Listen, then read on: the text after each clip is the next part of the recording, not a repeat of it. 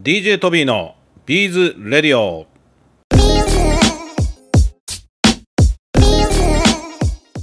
はい皆さんこんにちは。DJ トビーでございます。ビーズやってますか？イエーイ。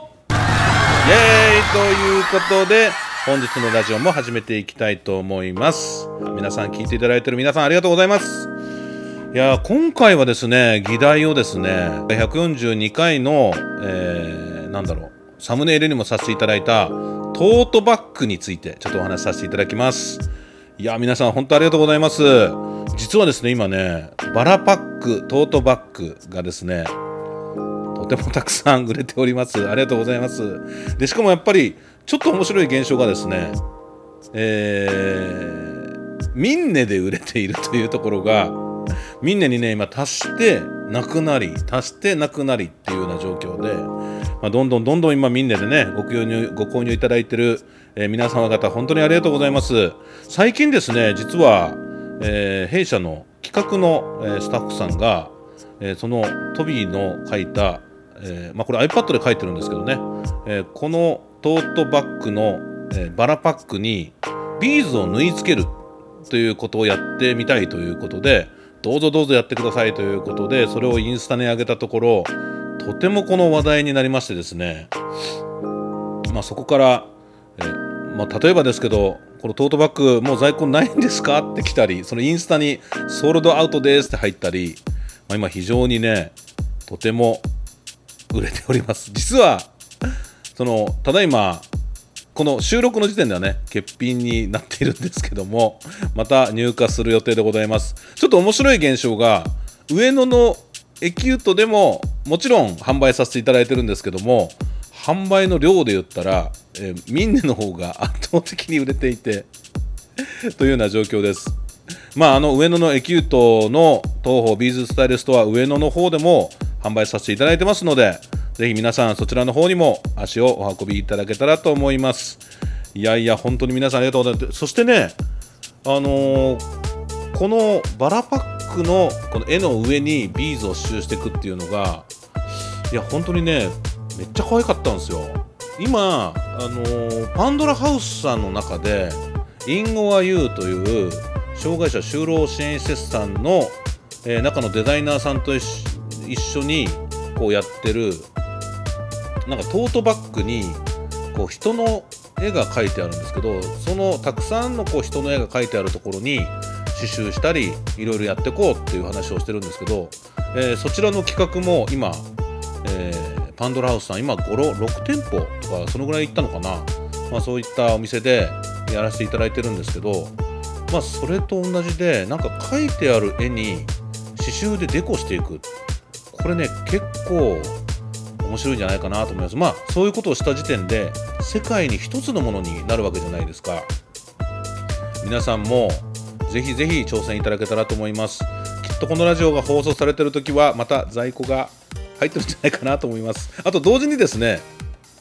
まあ、予想外にって言ったらえそんなに売れると思ってなかったのって言われるかもしれないんですけどもちょっとこうスモールスタートでねやっておりましたがまあこうやって、え、売れましたのでえー、もう追加も発注をかけております、ま、こうやってね、え、皆さんに、えー、面白いを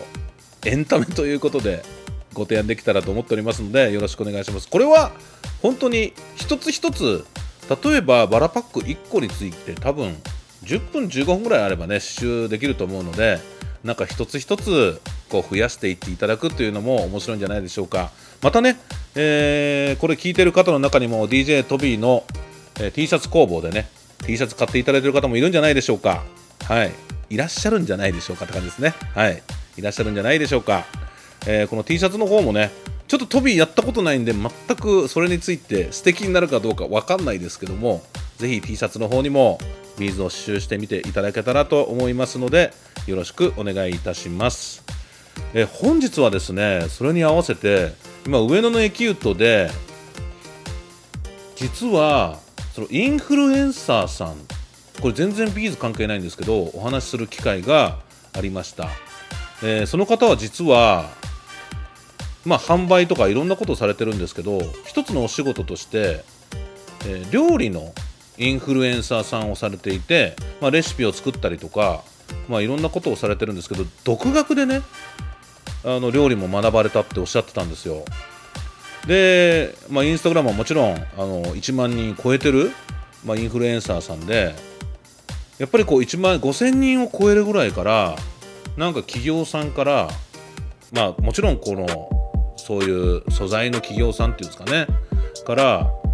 こういうもので何か作ったものをあげてもらえませんかみたいなのがこう来るようになるというふうにおっしゃってたんですけど1人の、ね、方でもちろんビーズの業界にもねもう1万人超え5万人超えみたいな方もねあの世界中にはいらっしゃると思うんですけど1人でなかなか簡単に超えるって難しいんじゃないかと思ってえちなみにインスタグラムのフォロワーさんとかその例えばこう見てもらう可能性を増やしていくのにどんなことに気をつけてますかっていう話を今回聞いてみたんですね。そうすると、まあ、その方が言っておられたのは結構シンプルでまずインスタグラムは AI で画像に統一性があるかを判定しているということをおっしゃっていました。これはでも飛び飛び最終的に調べてな 調べたわけじゃないんでちょっとこうその方がおっしゃっておられたんですけど結局その写真そのものに統一性があるか。例えばですけど、えー、シネマティックとか例えばエモいとかなんか例えば、えー、グレーディングっていうの？そういうので青に寄せてるとか多分黄色に寄せてるとか赤に寄せてるとかなんかもしかしたらそういうのもあるのかもしれないですけどもなんかそういう画像の統一性を AI が見ていると。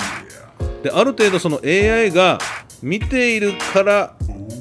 こそなのかそれがしっかりされてるのはおすすめとかなんかそういうとこに乗りやすいらしいんですね。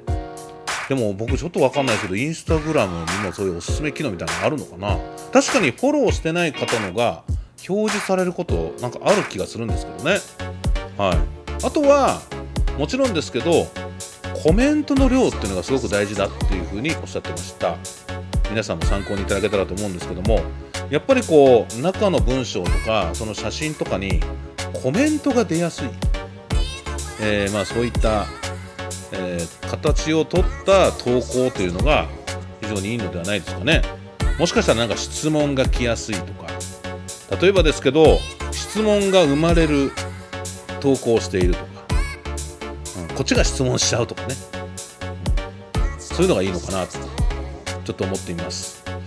まあちょっとでも東宝のアカウントはですねもう以前にもお話ししたかもしれないんですけども東宝のアカウントは実はもうみんな宗教と政治のこと以外は何でもあげていいでいいのでどんどん投稿してください。っていうふうにしてるんですね。それは何て言ったらいいのかな。その1人のこう何ていうんですかね投稿者がえー、決まっていてっていうやり方をするとどうしてもこう頻度がなんか減っていくんじゃないかなと思ってしまってみんな好きにあげましょうということでやらせていただいてます。ですのでねなんかいきなり工場のなんか稲の写真がついてたりとか なんかま工場の方もあげるし、えー、企画の方もあげるし営業の方もあげるし、まあ、もちろんトビーもあげるしということで、まあ、いろんなまあその カラーもそうだし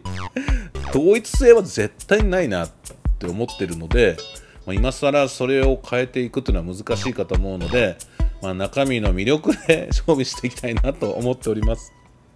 まあ、皆さんもね、あのインスタってどうやったら伸びるのかなとかいろいろお考えの方もいらっしゃると思いますけども、ぜひぜひ今回のこともご参考いただけたらと思います。おそらくですけど、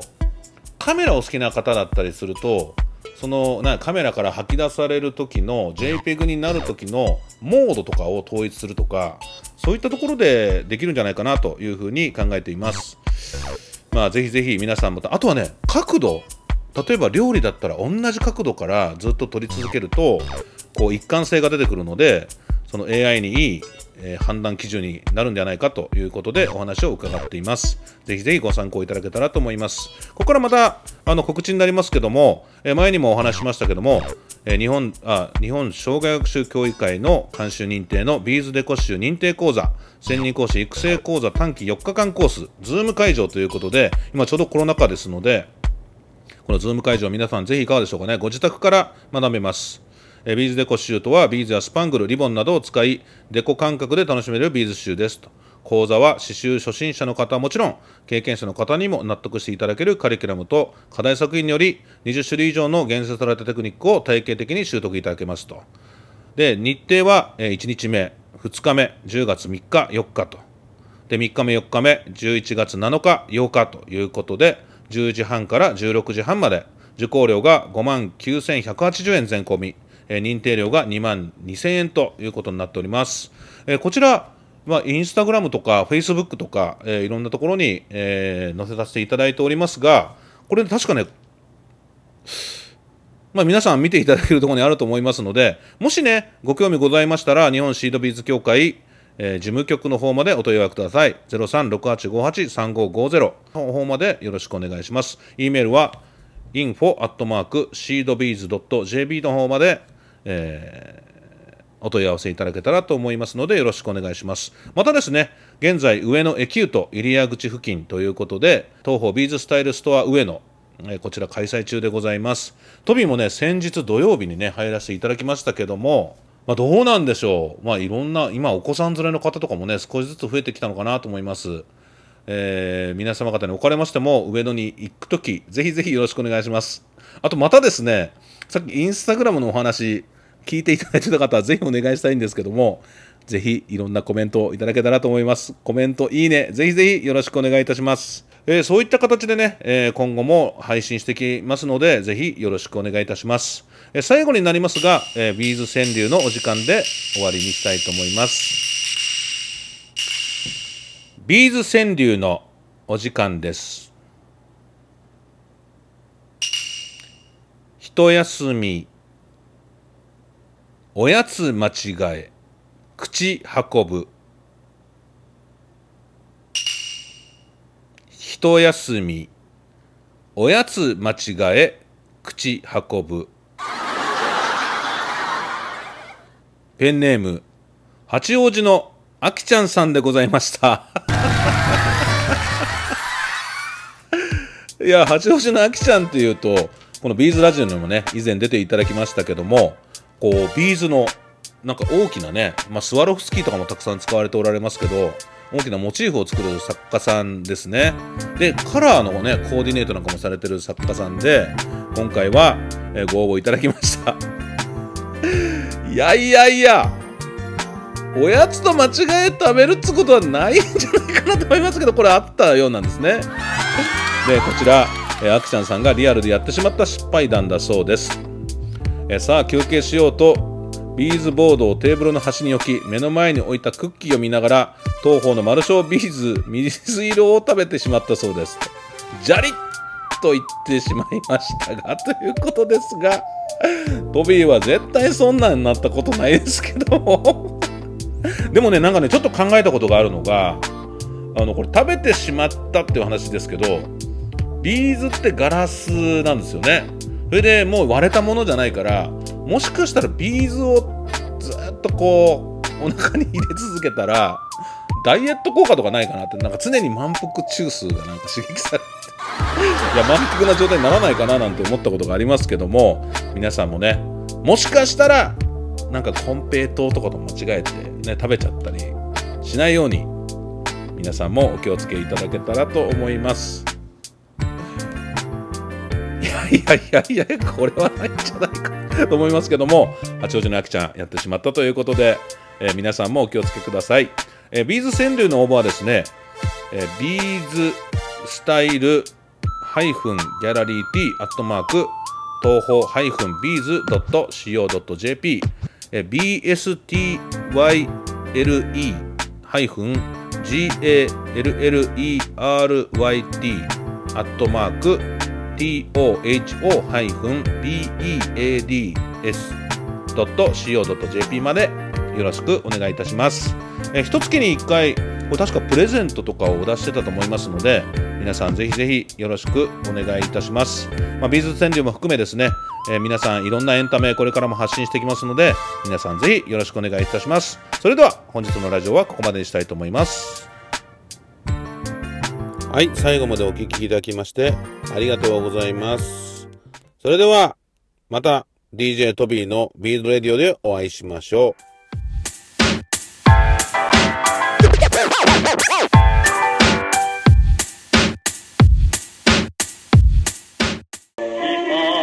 チャンネル登録お願いします。